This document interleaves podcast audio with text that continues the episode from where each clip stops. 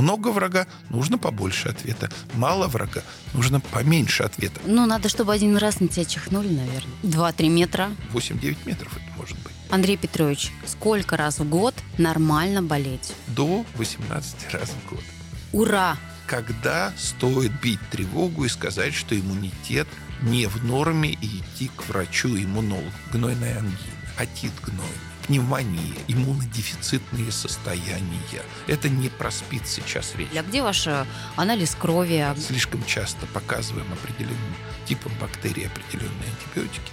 Они учатся обходить их. Важно оставаться здоровым не только самому, но не быть еще и разносчиком заразы. Вы благополучно начихаете на тех, кто может не справиться.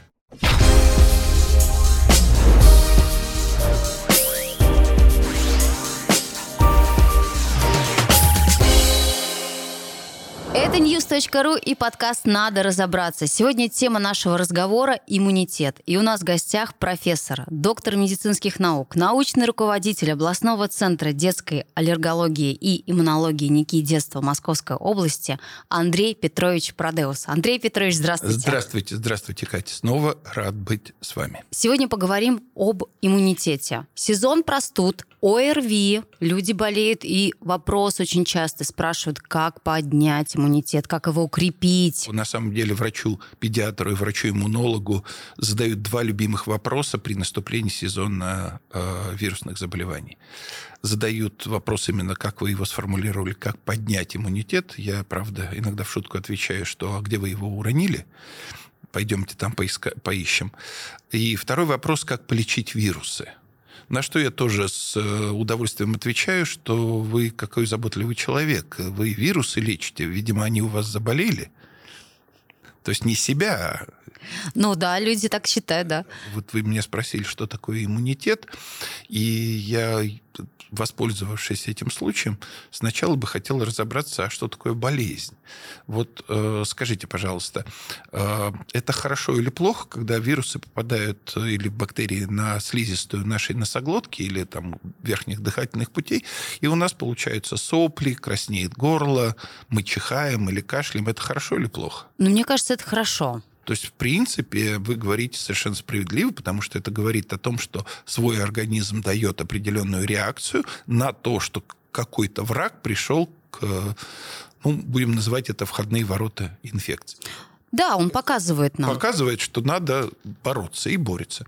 Соответственно, это же и есть как раз функция иммунитета. Да? Функция иммунитета – поддерживать и защищать нас, и поддерживать постоянство нашего организма. Э, при этом воспаление, которое развивается, развивается у нас на слизистых, оно местное. Когда у нас возникает подъем температуры, это воспаление, значит, получается как бы системное. Это значит, враг уже прошел следующий какой-то рубеж. То есть получается как бы э, свидетельством работы иммунитета есть равно болезнь. Что, в общем-то, ну, имеет такую двоякую, получается, вещь. С одной стороны, мы с вами хотим, чтобы иммунитет боролся, с другой стороны, излишнее воспаление, то есть активное вот такое воспаление, есть для, равно для обычного человека проявление болезни. В идеальной картине мира правильный иммунитет и нормальный иммунитет должен реагировать, исходя из того, сколько и какого врага к нам пришло. Много врага, нужно побольше ответа. Мало врага, нужно поменьше ответа. Почему? Потому что избыточный ответ приводит к чему? К заложенности носа, к соплям, повышению температуры и к дискомфорту. Да? То есть получается так, что в идеальной картине мира самый оптимальный иммунитет тот, который умудряется бороться с врагами, которые приходят к нам вот этот в осенне-зимний сезон и вирусный сезон так, чтобы мы с вами этого не заметили. Нам важно, чтобы мы пошли куда-нибудь в компанию, потом на детские праздники, или дети пойдут в школу или в детский сад, и в то же время у них вот этих вот проявлений в виде красного горла, заложенного носа, соплей, тем более температуры не было. Да, вот, вот это вот самая главная, э, лучшая функция иммунитета. И как это сделать? Даже человек с самым лучшим иммунным ответом имеет шанс заболеть, если вдруг к нему придет слишком много вирусов, и эти вирусы будут злые сильно злые, правда же? Да, но мне кажется, это нормально. Вот. То есть как бы время... Это нормально, потому что, в общем-то, это, ну, как бы бывает так, что людей, которые совершенно никогда не болеют или не имеют таких проявлений, нет. И я как раз могу сказать, что меня беспокоят те самые дети, которые, родители, которые говорят, что мой ребенок никогда не болеет. Это подозрительно, Это да, подозрительно, для вас? подозрительно в каком отношении? В двух. С одной стороны, я за них счастлив, это прекрасно. С другой стороны, смотрите, э, иногда отсутствие вот таких клинических проявлений можно же расценить так, что иммунитет э, не очень хорошо работает. Враг пришел, а ответа нет. И в этом случае, если вдруг придет много этого врага, то тогда человек не сможет справиться и будет болеть более серьезно, чем любой другой. Когда он начинает ходить в детский сад, в школу, там, меняет свое социальное окружение, идет из своей группы детского сада в школу, и там другие дети с другими вирусами, бактериями, как раз, я бы сказал, его иммунитет тренируется – Иногда тренируется тем, чтобы у него есть день-два, там, красное горло или сопли. Конечно же, нам хотелось бы, чтобы это было меньше.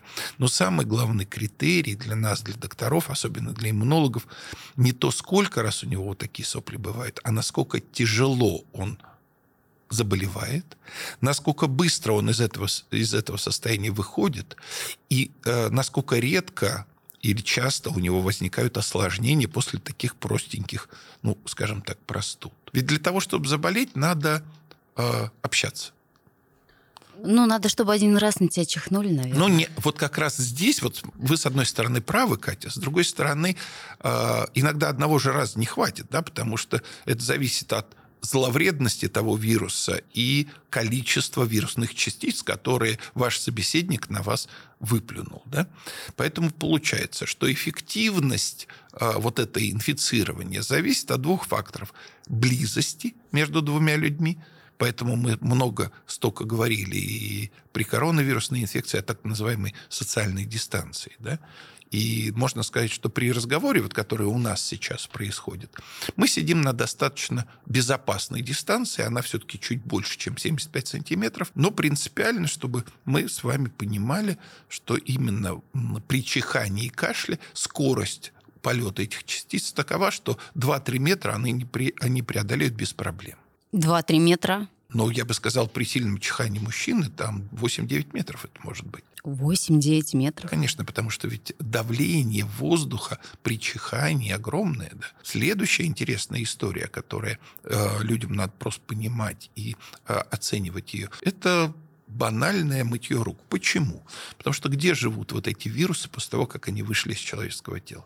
На поверхностях, на телефоне, на клавиатуре, на ручке э, дверей, на поручне в метро. И э, очень интересные данные были опубликованы еще до коронавирусной эпидемии о том, что люди, которые э, в течение рабочего дня моют там 6-8 раз руки с мылом, да, они в несколько раз меньше имеют доказано вероятность заболеть респираторными инфекциями. Почему?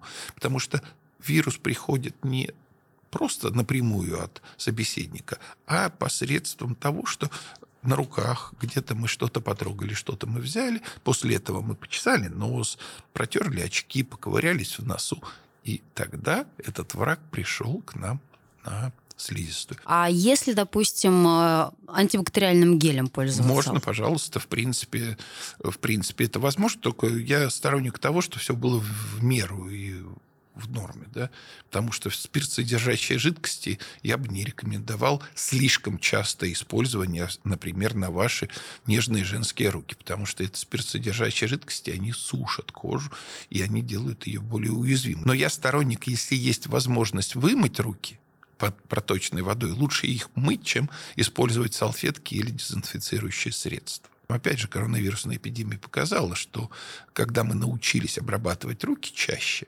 кишечных инфекций стало реально меньше. Ура! И, между прочим, если вы заметили, да, а, в тот момент времени, когда был такой разгар ковида, я сейчас имею вот в виду ковида более тяжелого, вот до дельта штамма там, или нативного альфа штамма, а, гриппа как такового было меньше. Опять же, не потому, что его совсем не было, или потому, что только люди сидели дома, а потому, что люди больше внимания уделяли гигиене и больше внимания уделяли социальной дистанции. Андрей Петрович, сколько раз в год нормально болеть? Ну, смотрите, здесь все-таки есть определенная возрастная разница, да, потому что для нас с вами, для э, людей среднего возраста, для молодых людей, там, которым 20, 30, 40, 50 лет, то 2-3 раза в год иметь симптомы респираторной инфекции, не осложненные бактериальными инфекциями, это вполне нормально. Скажу так, что для школьников, для молодых взрослых студентов институтов и университетов, то есть те, которые значимо чаще бывают в закрытых помещениях и в большом скоплении людей, вероятность заразиться и иметь клинические симптомы больше и чаще. Они могут и 4, и 5 раз в год иметь такие проявления. А вот теперь маленькие шокирующие цифры для, ну, наверное, родителей и мам, мам которые нас смотрят. А, потому что дети э, детсадовского возраста, то, что мы называем, и организованные дети, то есть которые ходят в детский сад, имеют право болеть катаральными отитами, то есть, ну, будем говорить, вирусными заболеваниями верхних дыхательных путей, до 18 раз в год. То есть, по идее, клинические проявления могут быть очень часто. И в этом случае мы считаем, что у них нет каких-то серьезных нарушений иммунитета. Сейчас я говорю, когда стоит бить тревогу и сказать, что иммунитет не в норме и идти к врачу-иммунологу. Вот я про это говорю. Да, вот когда? Когда, когда не то, что он болеет слишком часто, потому что для организованного ребенка, ну, будем говорить так, 8-10 раз в год, если он болеет легко, если он, ну, там, я не знаю, насморк, красное горло, то, скорее всего, у него серьезная проблема с иммунитетом нет. Но первое же, что интересует родителей, что действительно ли есть ли значимые проблемы с иммунитетом которые требуют каких-то серьезных там действий. Нарушение иммунитета, у нас даже есть такое ну, в медицине название иммунодефицитные состояния. Это не про СПИД сейчас речь, это речь про нарушение иммунитета, когда иммунитет реально нам может не помочь или помочь совершенно криво или неправильно. Так вот, Э, для нас здесь важно не количество заболеваний как таковое, а мы оцениваем их качество. Если у человека, взрослого человека, более двух, то есть три-четыре раза есть необходимость в течение года принимать антибиотики, и у него есть выраженные бактериальные инфекции, например, гнойная ангина, отит гнойный, э, пневмония тем более, да, то в этом случае вот я настоятельно рекомендую прийти к иммунологу, потому что человек среднего возраста там, или молодой взрослый, нормальный, один раз в год, ну, максимум два раза в год обоснованно может поболеть, а если он это делает чаще, то вот это требует действительно серьезных разбирательств. И особенно, если это происходит как осложнение вот этих вирусных инфекций. Ни один человек – нормальный, здоровый, не должен часто болеть бактериальными инфекциями, часто я имею в виду 3-4 раза в год. Если мы имеем несколько недель необходимости получения антибиотиков человеком, это тоже свидетельство того, что его иммунитет недостаточно хорошо работает. Анализы какие нужно сдать, чтобы посмотреть, что что-то не так с иммунитетом? Ну, вы знаете, я бы здесь пошел все-таки той стороны, что не просто вот я, мы советуем с вами сейчас на нашем с вами подкасте, так сказать, идти и сдавать анализы. Хотя у нас э, люди настроены на то, что, ой, прежде чем пойти к врачу, пойду анализы сдам. Да. А разве это плохо? Это наоборот хорошо, что потом не говорили, а где ваш э, анализ крови? Я а скажу, где? Э, например, я как доктор очень ну, скажем так, напряженно отношусь к пациентам, если они приходят и говорят, я вот тут насдавал что-то, теперь расскажите мне, что я насдавал, понимаете? Объясню, почему. Э, я считаю, что если вы ко мне пришли, я с вами переговорил, я оценил ваше состояние, я вас посмотрел, я собрал анамнез, вот тогда моя компетенция назначить вам грамотно те исследования, которые реально можно протрактовать. То есть, в принципе, я сторонник того, что сначала доктор должен посмотреть, потом назначить то спектр. Поэтому, если вы уверены в своем докторе, если этот доктор грамотный, то я думаю, что он предпочтет, что вы сначала пришли к нему, он сделал вам назначение, и потом, исходя из того, что он назначил, он может правильно их протрактовать. Поэтому для меня правило такое. Сначала доктор, потом анализ тогда, получается, не нужно сдавать а, кровь, чтобы посмотреть, какой там иммунитет? Я бы сказал, кровь нужно сдавать, и кровь правильно сдавать. И если вы дистанционно общаетесь со своим доктором, например, и у вас есть вопрос по поводу того, а пришло ли время например, назначать антибиотики. Это тоже один из самых таких часто задаваемых вопросов. Ведь э, как э, происходит? Когда мы говорим о бактериальной инфекции, мы никогда не назначаем антибиотики профилактически. Профилактические назначения антибиотиков категорически запрещено при вирусных инфекциях. Но это, это вред, вред сильный. Но в то же время опаздывать да, тоже не хочется, особенно с детьми маленькими или пожилыми людьми, согласитесь. Антибиотики назначаются при первых признаках наличия активной бактериальной инфекции. Как я должен определить, есть уже признаки этой инфекции или нет? Есть несколько таких вещей. Например, когда кашель влажный и, допустим, мокрота, которую человек отхаркивает, да, она желтоватого и зеленоватого цвета. Если сопли, которые идут у у пациента, они тоже такие темно ну, зеленые или зеленоватые, желтовато-зеленоватые. Уж простите, мы о таких подробностях угу. биологически говорим, но это как раз признак бактериальной инфекции, и тогда уже врач действительно может задуматься о назначении антибиотиков. Но анализ крови здесь действительно очень важный фактор для решения. Почему? Потому что как раз наличие э, вот этого высокого соя, наличие лейкоцитов, то есть количество гранулоцитов, вверх поднять. Э, это как раз свидетельство того, что инфекция скорее бактериальная, нежели вирусная, и уже самое время назначать антибиотики. Поэтому действительно анализ крови, чем быстрее сделали, когда ребенок болеет, тем лучше, тем быстрее мы поймем, какие действия нужно делать, чтобы не опоздать. Но часто врачи говорят, что если температура более трех дней, то уже стоит повод задуматься о приеме антибиотиков. Ну, вы знаете, Катя, здесь у нас есть э, у иммунологов своя такая очень конкретная шутка, в которой много правды. Мы часто спрашиваем своих коллег, там, терапевтов, педиатров или пациентов, а, а вы знаете, в какой день назначается больше всего антибиотиков? Выходные? В пятницу. А, ну в пятницу вечером, да. Знаете почему? Скорее всего, потому что, во-первых, врач тоже человек, он в субботу-воскресенье хочет спать спокойно. А вовремя назначенные э, антибиотики – это хорошо, это благо. Почему? Потому что мы назначаем тогда их на более короткий срок. Их дозировка не будет тогда, э, скажем так, излишней. И те нежелательные эффекты, которые все равно от любого лекарства бывают, мы избегаем.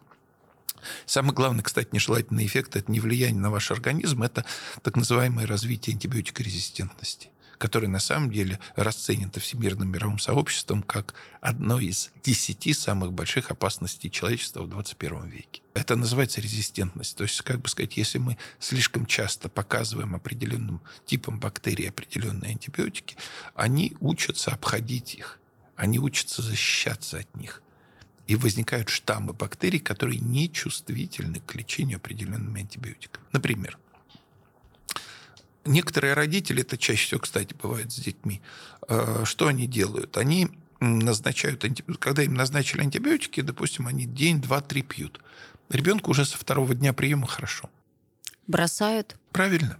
Они прекращают пить антибиотики на второй, на третий день, хотя им назначено 5 или 7 дней. Они же думают, ну как, ребенок уже поправился и нам не надо допивать этот курс. Э, а здесь смысл в чем? Я сейчас постараюсь очень просто, на, что называется, на пальцах объяснить, почему это может вести к резистентности. Ведь э, антибиотик призван, чтобы ограничить рост бактерий. Так? И э, мы прием антибиотиков первый, второй, третий день серьезным образом подавляем их рост и убиваем их. Организму становится хорошо, иммунитет подхватывает все это дело, да, удаляет их из организма, человек поправляется. Но мы же не можем в первые 2-3 дня гарантировать, что мы уничтожили всех. Правда же? При этом, что интересно, выжившими, допустим, мы 99% убили, а 1% остался. Выжившими оказались ровно те, которые имеют наилучшую устойчивость против того антибиотика, который мы оставили, применяли. Правда? И тут возникает интересная штука. А мы убрали антибиотик а эти выжившие остались. При этом это 1%. Они реально сию секунду для организма человека никакого вреда не сделают сейчас. Почему? Потому что иммунитет поднял голову, других нет.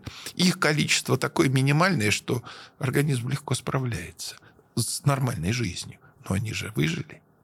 И отобрались, и выжили ровно те, которые натренированы уже против этого И я правильно понимаю, если попадет вот эта бактерия в организм, она и уже... она будет там жить, потому что это же прекрасное место для нее. Например, самое грязное и самое заселенное место бактериями в организме – это ротовая полость и носоглотка. Да? И вот они начинают там жить.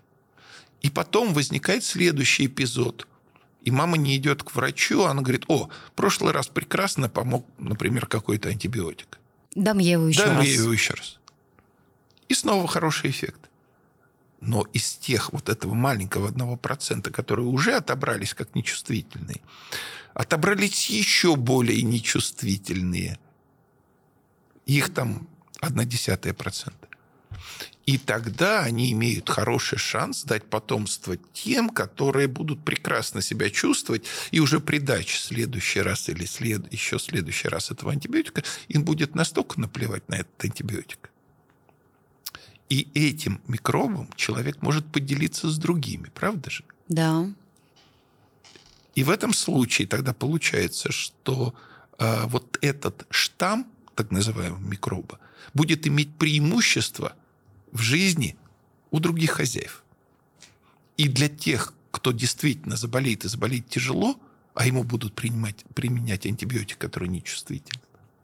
Даже даже так, то есть человек может заразить вот этим вот, вот этим бактерией, которые уже к этому антибиотику... А так часто и бывает, потому что, смотрите, ведь кто, например, меньше всего пытается лечиться антибиотиками? Типа мы с вами взрослые, мы же не очень хотим их применять, мы же не очень хотим их делать долго. Наш иммунитет же получше, чем у какого-нибудь Саши, Маши или Пети, понимаете? Вы, как мама, скорее своего ребенка долечите, чем себя будете лечить. Да. Понимаете? Это одно. Ведь поэтому получается, что вот среди нас, взрослых, мы-то можем как раз подрастить такую флору, и она нам как бы ничего не делает плохого. Но зато мы ее можем распространять на своих пожилых родственниках, на своих маленьких родственников. И в этом отношении как раз я поэтому и говорю, что очень важно оставаться здоровым не только самому, но не быть еще и разносчиком заразы. То есть это иногда люди упускают.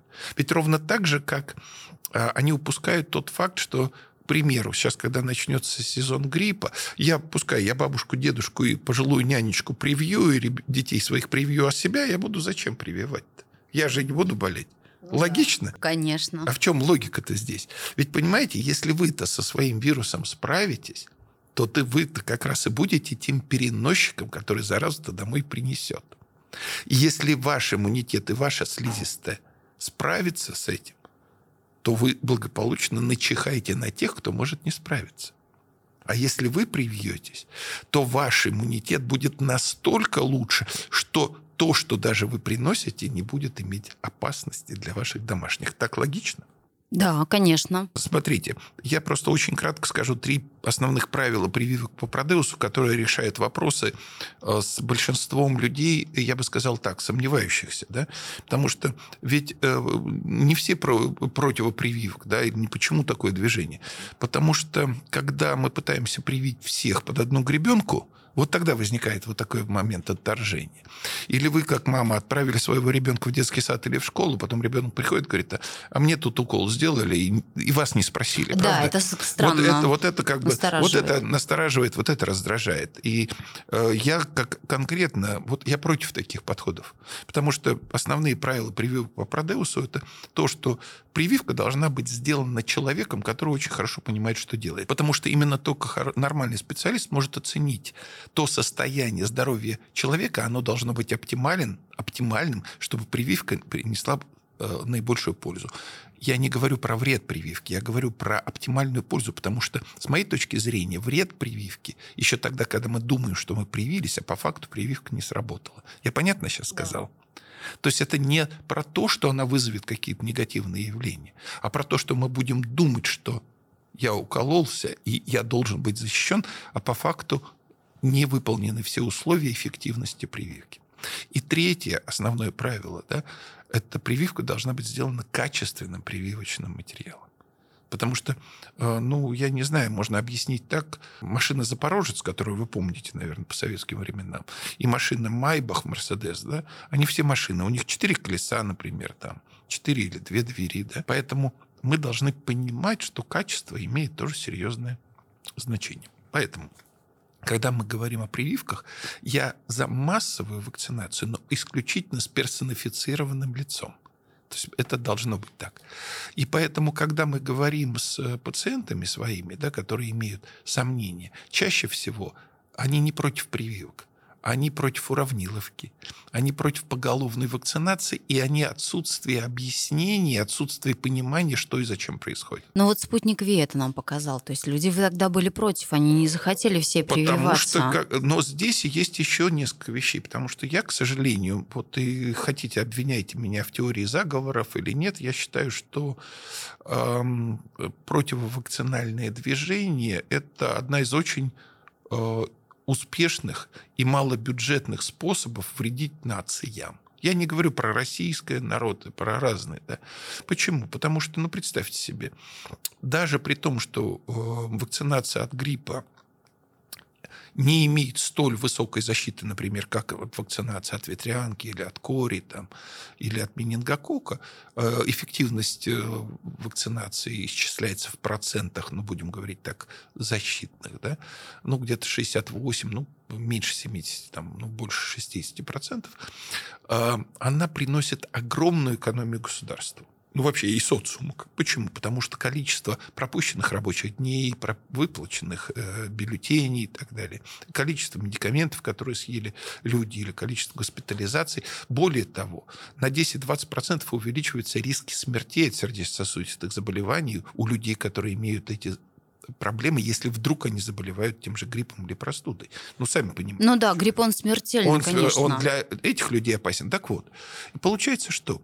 Что мы с вами имеем э, серьезное э, серьезную, по сути дела, народно-хозяйственную и человеческую проблему, если кто-то убеждает наше общество не прививаться.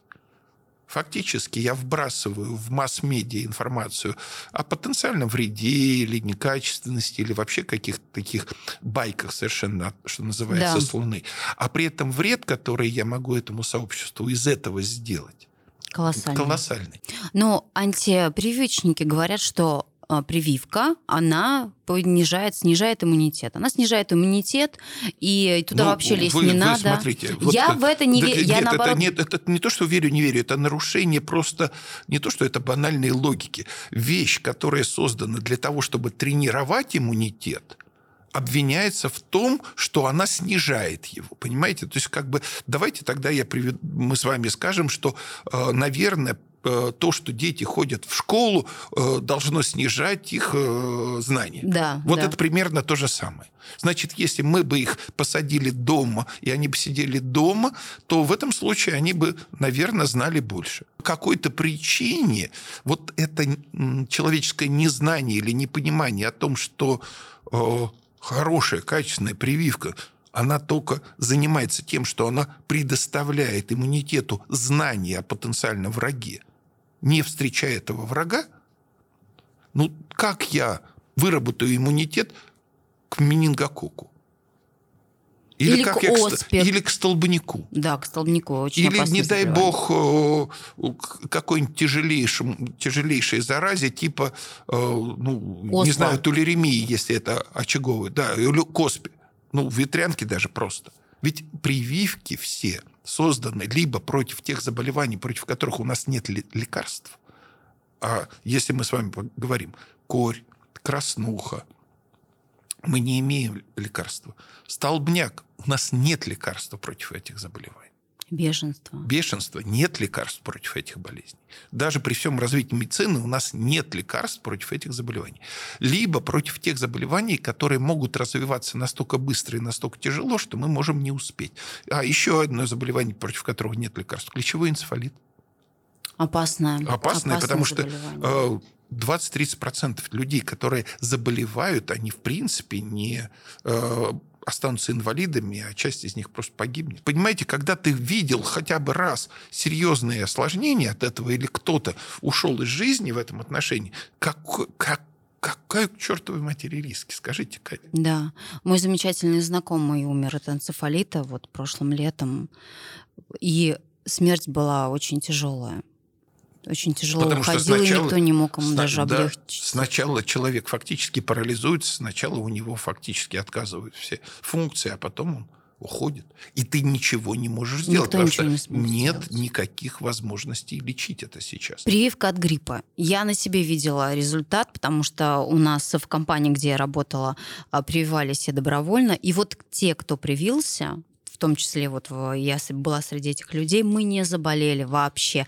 Кто не привился, не повезло, был очень какой-то сильный грипп, и болели по две недели с высокой... Тяжелые. Да, тяжело. Ну, я абсолютно вас поддерживаю. Здесь, смотрите, у людей, которые выступают не то что против, а такие скептики да, на тему прививок, во-первых, они говорят так, ну, смотрите, там, я не прививался и вроде не болею. Ну, как бы повезло человеку, я же ну, да. зачем. Это не является свидетельством, что прививка вещь плохая. Следующие иногда они говорят, вот вы знаете, я привился и все равно болел а, на это у меня есть такой ответ, что э, есть масса респираторных вирусов, например, аденовирус, риновирус, там, неважно, это не обязательно будет вирус гриппа. Потом еще раз говорю, э, основная задача при вакцинации от гриппа сделать так, чтобы не только человек не заболел, а чтобы даже если он заболел, его болезнь протекала легко, чтобы он, может быть, даже на ногах перенесет или быстро выздоровеет. Вот в этом основная э, такая задача э, вакцинации. И в третье, ограничить распространение вируса. Поэтому э, я бы сказал так, надо хорошо понимать. И качество прививки, конечно, имеет очень большое значение, чтобы вам она была сделана в тот период времени, когда ваш организм наиболее готов выработать наилучший иммунный ответ. Ну, то есть всем прививаться в начале сентября? Желательно, да. Желательно, да, но э, еще раз, если вы не сделали это в начале сентября, э, вы можете это сделать в любой момент времени, это все равно будет вам в плюс, потому что, э, смотрите, ведь почему прививаться лучше раньше? Потому что э, иммунитету нужно как минимум 4 недели для того, чтобы выработать достаточно серьезный уровень иммунного ответа. Это же не в одну секунду происходит. Клетки должны увидеть этого врага, они должны его переработать, потом другие должны возникнуть, и их должно нарасти столько, сколько необходимо для того, чтобы иметь этот ответ, чтобы наработать антитела, чтобы наработать защиту. Четыре недели. Но если даже мы в сентябре не успели, октябрь тоже Октябрь хорошо, хорошо ноябрь хорошо, февраль хорошо.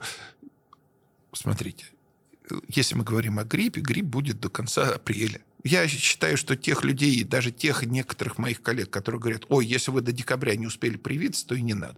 Я считаю, что это неправильно. Как поднять э, свой барьер, чтобы защититься от вируса? Для человека надо понять три простые вещи, которые он может сделать для себя.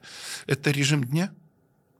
Почему? Потому что иммунитет, эффективный клеточный, особенно иммунитет, зависит от того, во сколько вы легли, когда вы спали оптимально у среднестатистического человека иммунные клетки восстанавливаются и образуются ночью где-то во времени с 11 до 3. Если вы слишком поздно ложитесь или у вас рваный график ритма, то ваши иммунные клетки будут э, присутствовать, но они будут недостаточно активны. Представьте себе, что вы будете в таком ритме жить и работать. Да? Ну, я работала в таком ритме, это было тяжело. Согласитесь, что здесь это и физически вам тяжело, и функционально для мозга тяжело решать какие-то задачи. Вот ровно то же самое происходит с вашими иммунными клетками. А вы их нагружаете при этом вирусами. Они есть, но им работать тяжело они менее эффективно выполняют свою функцию. И это не случается прямо в один момент, но там, где тонко, там и рвется. Это первое. Второе. Э, за время коронавируса мы всех убедили, и этому есть масса подтверждений научных еще до этого, что витамин D нужен. Поэтому, особенно в зимний период времени, осенний период времени, профилактические дозы витамина D людям, живущих в средней полосе России, нужны, потому что у нас 70% жителей нашей страны имеют э, недостаточность витамина D. Принимать э, с осенью, зимой, весной по 2-3 капли? Ну, или смотрите, как... рекомендуемая профилактическая доза – это 1000 единиц. И опять же, это все-таки зависит от того, есть ли у вас э, недостаточность или дефицит, есть э, совершенно четкие цифры. Витамин D нужен для того, чтобы те клетки, которые у вас есть, работали эффективнее. Ведь э, для того, чтобы мы эффективно боролись с вирусом, нужно не только его определить, клетки иммунной системы этим занимаются. Но сделать это быстро до тех пор, пока вирус не успел размножиться. Он размножается быстро. Тысяча единиц – это средний норматив такой профилактический, который нужно употреблять. Есть масляные растворы, есть водные растворы. Это уже, как бы сказать, вторично. Кто что лучше переносит, что лучше всасывается. Утром, наверное, принимать всей семьей, да? Ну, да, я совершенно за. И железо. Латентные дефициты железа – это то, что есть у нас, у всех. И более того, для женщин это очень актуально, потому что они теряют железо в разы больше, чем мужчины, а едят меньше, чем мужчины. Латентные дефициты железа – это не про железодефицитную анемию. Это про то, что не хватает для всех остальных функций. У железа есть масса функций метаболических, включая иммунные. Без нормального количества железа плохо работают наши иммунные клетки и плохо образуются антитела. Поэтому пища, богатая железом, особенно гемовым, например, там печень, мясо, рыба, да, они должны быть в нашем рационе. И надо оценить все-таки количество железа. И анализ дать. Анализ, конечно, конечно, конечно. Особенно, я считаю, что это очень важно. Для еще детей это особенно важно, особенно для школьников особенно тех, кто идет там в первый класс, там в десятый. Почему? Потому что железо важно не только для иммунитета, оно, нуж, оно нужно для того, чтобы формировать нормальные связи между нервными клетками. Э, атом железа необходим для передачи э, сигналов в нервных э, синапсах. Исследован и понятен абсолютно механизм, что у людей с латентными дефицитами железа способность запоминать, способность учиться в разы меньше. Поэтому мы иногда от наших детей с вами требуем выучи это четверостишье, там, выучи эту формулу. А они физически этого сделать не могут. У них не формируются вот эти связи. Почему? Да потому что, не потому что они, простите, дураки или идиоты, у них просто железа не хватает. Это просто обычный анализ, да? Э, значит, смотрите, э, там э, сдается анализ крови, обычный. А в этом анализе крови мы смотрим показатели гемоглобин, эритроциты, э, гематокрит. Это базовый анализ крови. И для того, чтобы обмен железа посмотреть, там есть четыре показателя биохимических, которые ну, как бы дополнительно из анализа крови делаются. Это железо сыворотки, это ферритин – трансферин и так называемая железосвязывающая способность сыворотки. Вот когда ты видишь вот эти четыре показателя плюс анализ крови, у тебя есть практически полная информация для того, чтобы понять, есть ли латентный дефицит железа, и можно фактически прописать дозу ту железа, если вдруг тебе нужно коррегировать этот процесс. Много информации а, в сети интернет, что нужно пить цинк. Цинк очень полезен. Цинк, витамин D, витамин С и э, по-моему... Нет, цинк, селен, да. Да, да. Это да. прям э, так необходимо. Ну, роль цинка и селена сейчас э, стала достаточно актуальной. Знаете, это не было бы счастья, да несчастье помогло. Коронавирусная пандемия, она помогла более глубоко исследовать механизмы вот эти противовирусной защиты и механизмы того, кто получил наибольшую проблему. Вот э, когда стали болеть много людей, медицинская наука стала оценивать, э, каковы факторы риска, кто заболевал больше, почему это случалось. Так вот, оказалось, что у тех людей, у которых низкий уровень витамина D, у тех, у кого э, есть ожирение, у тех, у кого низкий уровень селена, низкий уровень цинка, вот те оказались в, в группе риска по более тяжелым заболеваниям, и более того, они погибали. Это было действительно статистически достоверно, и когда э, очень большие работы статистические на эту тему вышли, стали разбираться, а в чем же действительно вот этот вот механизм. К сожалению, пока мы не можем сказать, что если я во время болезни дам вам цинк, селен или витамин D, это сразу сделает из вас здорового. Нет. Но мы знаем, что у тех, у кого их мало, большие риски, если они заболеют. Как вы относитесь к закаливанию? Помогает ли оно повысить иммунитет? С точки зрения иммунитета для меня связи с закаливанием иммунитета не существует. С точки зрения закаливания я абсолютно не противник его. Я считаю, что любые, э, скажем так, физические активности, к которым я отношусь, закаливание, и любая тренировка, которая направлена на стимуляцию каких-то, ну, скажем так, белка теплового шока, стрессовых воздействий, она неплоха. Другое дело, это очень индивидуальная штука. Я, например, вот лично сам по себе э, существо теплолюбивое. Для меня закаливание это наоборот не опускание меня в холодную воду. А, например, я скорее пойду э, в баньку и наоборот буду работать на повышение температуры и активацию своих иммунных клеток и белков теплового шока, который вырабатывается при этом таким образом. Такое тепловое закаливание, Конечно, да? конечно. Здесь же смысл играет, э, играет роль разницы температур. Оно не имеет вот такого прямого, знаете, действия. Я закаливаюсь, поэтому мои, мой иммунитет или мои иммунные клетки тренируются. Я за ЗОЖ. Если для конкретного человека закаливание является частью элементов его зожности, только за. Андрей Петрович, я 8 лет закаляюсь. Я хочу сказать, что это только закаливание должно быть только по любви. Абсолютно. Это, да. это только в удовольствие. Если вам это не нравится, не подходит, никогда не заставляйте себя закаляться. Я за закаливание, но разумное. В общем-то, вот это вот разумный процесс, который создает человеку эту зону комфорта. К сожалению, прямой связи между закаливанием и иммунитетом нет, но прямая связь между ЗОЖем и закаливанием есть. Человек заболел, он начинает пить а, витамины. Некоторые начинают пить, кстати, антибиотики тут же. Вот что самое ужасное. А что вы предлагаете? У человека заболел, вот я пью облепиху. Не всегда все поможет то, что вы сказали. Оно помогает часть профилактически, да? Ровно так же, как э, мыть руки лучше не тогда, когда ты заболел кишечной инфекцией, а перед этим, правда?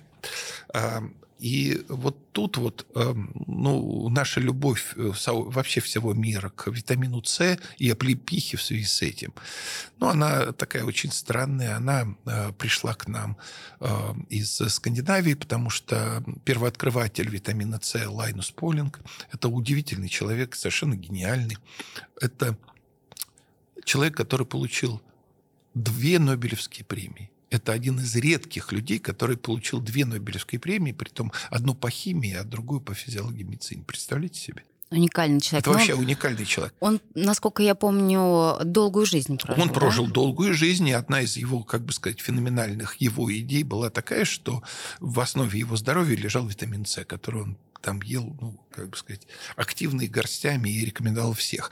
Он был первооткрывателем как раз витамина С и э, придавал ему крайне большое значение. Значит, витамин С абсолютно нужен. Но он нужен нам для того, чтобы формировался хорошо коллаген, чтобы у нас кожа была здорова, сосуды не были ломкими. Женщинам очень важно иметь хороший уровень витамина С, потому что именно это определяет здоровье кожи. То есть э, прямого действия на вирусы, как выяснилось уже впоследствии, витамин С имеет только если мы его должны употреблять там в дозе порядка 8 грамм.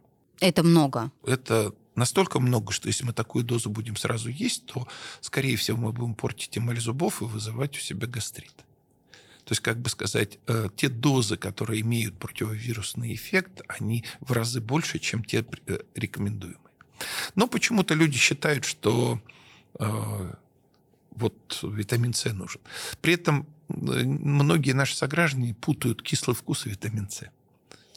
Потому что на самом деле, когда мы говорим о той же облепихе или лимоне, то в лимоне витамина С ну, в три раза меньше, чем в сладком болгарском перце. То есть, в общем-то, я за это, за, но за витамин С, но только не в процессе, как лечебный процесс при вирусных инфекциях. Что я предлагаю, что должно быть, когда мы заболеваем? Да? Во-первых, я считаю, что очень хорошо полоскать горло, промывать нос, мыть руки. Потому что мы физически должны удалять тех врагов, которые сели на нашу носоглотку. Мы в этом отношении помогаем и себе, и снижаем возможность распространения заразы. Полоскать горло соленой водой? Слабо соленой водой. Потому что э, когда есть слабая соль, то мокрота и слизь, которые образуются на поверхности нашего горла, носа, э, вот при солевом растворе она быстрее как бы разрушается, лучше вымывает. А если сильный? Вот у меня муж говорит, а только сильный. сильный. Только сильный я бы не рекомендовал тоже, потому что воспаление, которое находится там, там же, э, ну, слизистая же болеет, а вы на нее солью и хорошим раствором. кроме раздражения и еще большего, ну, представьте соль на рану, да? Ну да, это очень, да, больно. И, всего прочего, это как раз будет еще больше повреждать рану. То есть не надо слишком сильно, это же не дезинфицирующее средство, в конце концов. Точно так же не рекомендуются никакие анти, э, э, растворы типа э, спиртовые. Я уж не говорю про детей, про взрослых. У нас же любители выпить, закусить и прополоскать да. этим же. Спирт тоже, к сожалению, имеет раздражающее действие на вот эту воспаленную раневую поверхность. Так, полоскаем горло, да, если Промываем нос обязательно. Так, дальше много пьем воды. Жидкость обязательно. Чем больше мы пьем, и тем лучше мы пропотеваем. То есть мы убираем интоксикацию, мы снижаем вероятность заболевания. То есть я сторонник того, чтобы человек во время своей болезни, особенно простуды, пил много. Много чая, да? Или а, смотрите, чай хорошо, но просто чай не есть равно вода, он должен тогда пить и ходить в туалет. Пить и снова ходить в туалет. На крепкий чай, а, содержащий... Это кофеиносодержащий продукт. Что делает кофеин? Блокирует так называемый антидиуретический гормон. То есть он способствует выведению жидкостей.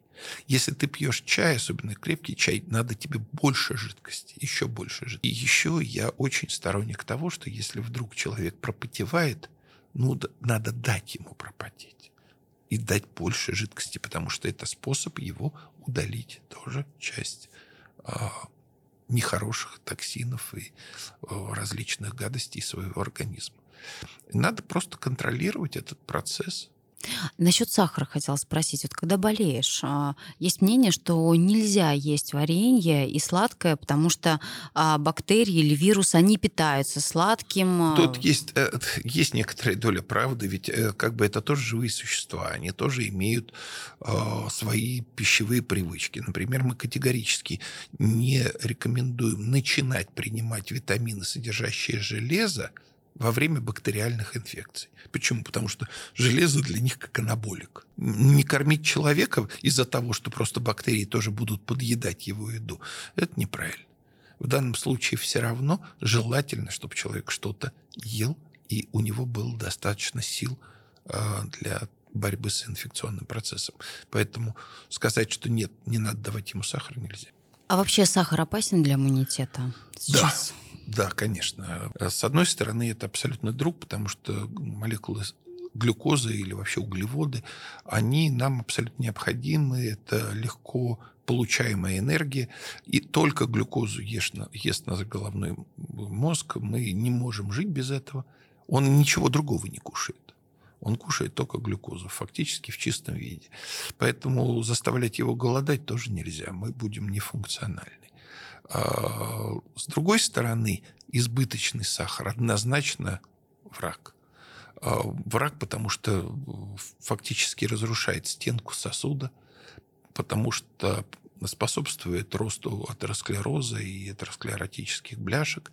А с точки зрения иммунитета, а, фактически засахаренные, можно сказать так, с навешенными лишним ожирением – лимфоциты не успешно бегают за вирусами и бактериями. Им тяжело. Им тяжело. Они так же, как человек с лишним весом, не в состоянии преступника догнать. Поэтому избыточный сахар, избыточный вес, тире равно диабет, это все. Читал такую информацию, что у вегетарианцев иммунитет э, не такой крепкий, потому что они не едят мясо. Мясо очень сильно влияет на иммунную систему. Ну, я абсолютно это дело поддержу, потому что, к сожалению, в, не только вопрос мяса, да, они же едят не только мясо, а разную, ну, скажем так, пищу животного происхождения. А веганы так вообще ничего животного происхождения не едят. Да? То есть это, ну, будем да, говорить, это экстремальная более, да, такая экстремальная, часть да. вегетарианства. Так э, там же не только э, мясо. Мясо – это прекрасный источник белка. Да, понятно, они могут получить растительный белок, но там есть витамины и микроэлементы, которые для нашего иммунитета абсолютно необходимы.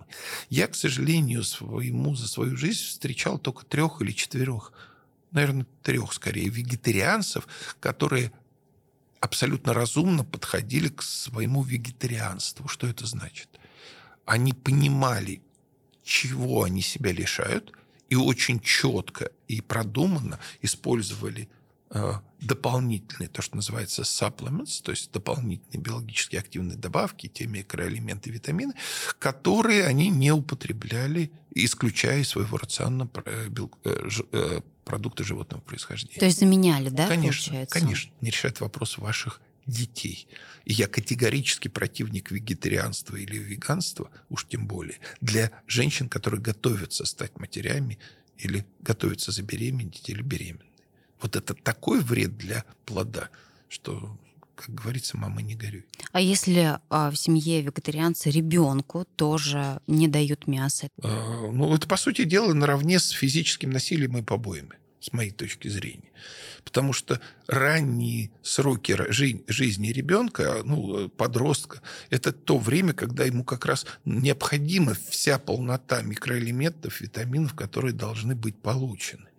Либо ты тогда добавляй это каким-то образом, как хочешь, я не знаю, БАДами, капельницами, чего угодно. Но если у ребенка не будет железа, не будет фолиевой кислоты, не будет витаминов группы В, не будет магния, ну какого ты ребенка вырастешь из этого?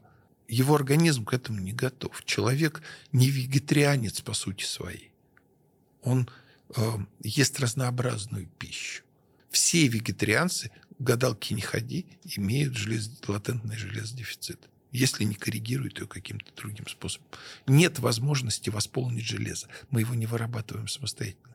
Растительное железо всасывается в разы хуже, чем э, железо животного происхождения, так называемое гемовое железо. Ну, не бывает женщины-вегетарианки без железодефицита. Какое мясо полезнее всего? Ну, я скажу так, что скорее рыба и птица красное мясо ну, полтора-два раза в неделю, потому что, в общем-то, избыточно а красное мясо показано тоже, в общем-то... Да любая избыточность либо в одном и в другом плоха. Считается, что а, не увеличивает риски рака толстого кишечника примерно у порции размером с ладошку два раза в неделю. Вот если мы говорим о говядине, например. То есть красного мяса. Иммуностимуляторы. Сейчас какой-то тренд идет, люди их принимают, как только заболели, до болезни. Это вообще... Ну, вы знаете... Полезно, он, не полезно? Ну, что полезно, не полезно? По большому счету, э, если ты назвался груздем, не факт, что ты грусть, понимаете, на заборах тоже пишут.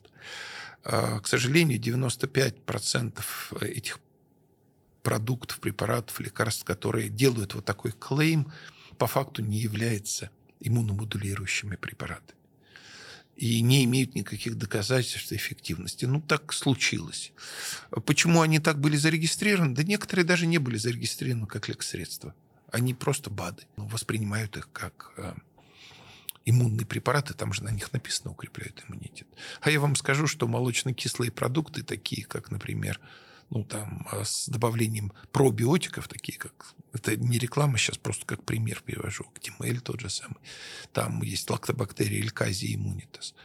А, они имеют больше доказательной базы, а, что будет лучше для иммунитета. Более того, там тот же самый мечниковский кефир будет иметь больше пользы для иммунитета, чем какие-то вот эти иммунотропные недоказанные препараты. Я просто заметила, что когда я болела и принимала иммуностимуляторы, и ничего не произошло. То есть я не выздоровела, я не, мне не стало лучше, а до принимала, я также заболела. То есть я поняла для себя, что мне это не нужно. Не, смотрите, Катя, э, во-первых, это, как бы сказать, не панацея, да, это не панацея. Поэтому получается, что самое главное с этими препаратами – вовремя понять, кому он нужен и какой из них. То есть я вообще сторонник, что имеют право на жизнь практически любые препараты, если они помогают хотя бы одному из миллиона. Андрей Петрович, а вы принимаете иммуномодулятора?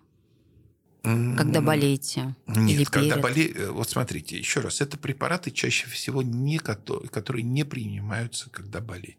Это вакцинация. Это вакцина. Я ее применяю, потому что именно вакцина изменит мой иммунитет. Я знаю как, и я знаю зачем. А, я бы сказал так. Для меня, например, и витамин D, и железо тоже часть иммунотропных препаратов, иммуномодуляторов, понимаете?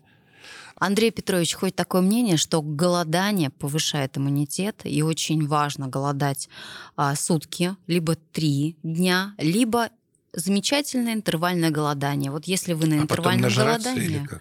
Нет, а получается интервальное голодание, то есть ты 16 часов не ешь и ешь только 8, а 16 не ешь. И а... сколько так надо делать? А, всю жизнь. Вот смотрите, какая штука. А, я не скажу, что это улучшит иммунитет, но, по крайней мере, мы с вами говорили раньше, что лишний вес, ожирение и диабет второго типа точно иммунитет ухудшает. Правда? В принципе, если у вас рациональное питание, у вас нет лишнего веса, то в этом случае вам будет легче работать со своим иммунитетом, иммунитет будет эффективнее. То есть, если у вас будет только рациональное питание при интервальном голодании. Если у вас при интервальном голодании не будет рационального питания, оно будет бесполезно. Да, сказал. понятно, конечно. Теперь, в чем суть э, интервального голодания? Почему в некоторых случаях для снижения веса и поддержания веса в норме оно хорошо? А, смысл в нем в том, что мы делаем голодный промежуток, а это влияет на нашу микробиоту. Микробиоту – это наших нормальные микробы, которые живут у нас в кишечнике. Смысл в чем? Что часть микробов привыкла получать, хороших микробов, наших микробов, нашей микробиоты, э, им нужно получать пищу регулярно. А есть те, которые могут дольше прожить без постоянного притока пищи. И получается, что если мы таким образом интервально голодаем, то есть вот этот вот 16-часовой период времени мы выдерживаем, мы создаем как бы преимущественные условия для тех, которые более терпеливые. А те, которые менее терпеливые, для них становятся, ну, скажем так, э, условия не самого лучшего выживания. Часть из этих вот таких вот подверженных голоданию микроорганизмов, например, являются э, э, микробы, относящиеся к фермикутам. Это группа микро, микробов. И они, например, э, заставляют нас или заставляют человека есть сладенькое, есть углеводы, и в этом случае, как бы создавая им неблагоприятные условия, человек как бы понижает уровень своего аппетита, понижает вероятность того, что он съест больше булочек, съест больше сладкого, и, соответственно, э, снизит свои риски набора веса. И с этой точки зрения косвенно не повредит своему иммунитету. То, что он что-то отрастит другое, что улучшит иммунитет, любое оптимальное питание, которое поддерживает человеку в хорошей физической форме и дает ему возможность иметь нормальный вес, способствует не ухудшению иммунитета, я так скажу, а делать клейм, то есть говорить о том, что это приведет к улучшению иммунитета, я бы не стал. Это надо очень хорошо понимать. Еще раз, я не против этих мер в определенных целях. Но это не прилагается всем. Андрей Петрович, а, продукты, которые мы привыкли есть практически каждый день. Чеснок, имбирь, лимон и ну, допустим, женьшень. Доказана эффективность э, как помощники. Ну, не то, что доказано. Есть факторы, которые говорят о том, что они в определенных ситуациях имеют смысл. Да? Например, тот же самый чеснок э, имеет в составе алицин. Алицин действительно помогает убивать и является бактериостатиком для многих э, микробов. Помогает убивать микробы. Действительно, алицин показано, что алицин помогает контролировать и сдерживает рост раковых клеток.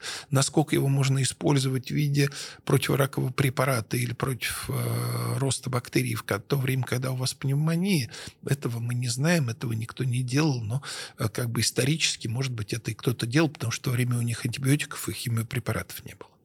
А с точки зрения женщ... Э, это самое Имбирь. имбиря, э, вещество, входящее основу, создающее вот этот островатый такой терпкий вкус, это гингерол, джинжерол он называется.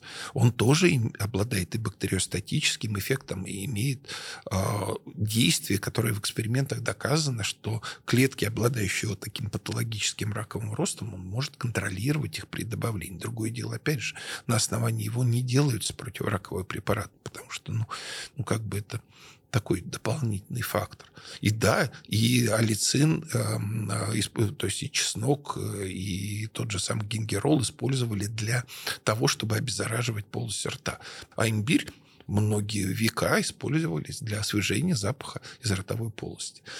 Что в лимоне? Да в лимоне, в общем, ничего. Мы уже говорили, лимонная кислота. Женьшень, смотрите, с женьшенем, как с некоторыми э, растениями и растительными продуктами, там считается, что есть некие факторы, действительно улучшающие метаболизм клеток, улучшающие их жизнеспособность.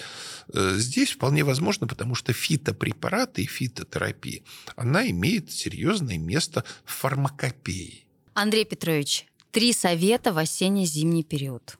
Мойте руки, соблюдайте социальную дистанцию, сделайте прививку от гриппа и питайтесь рационально, чтобы не набирать лишний вес вследствие гиподинамии и сидения в квартире в течение осенне-зимнего периода времени.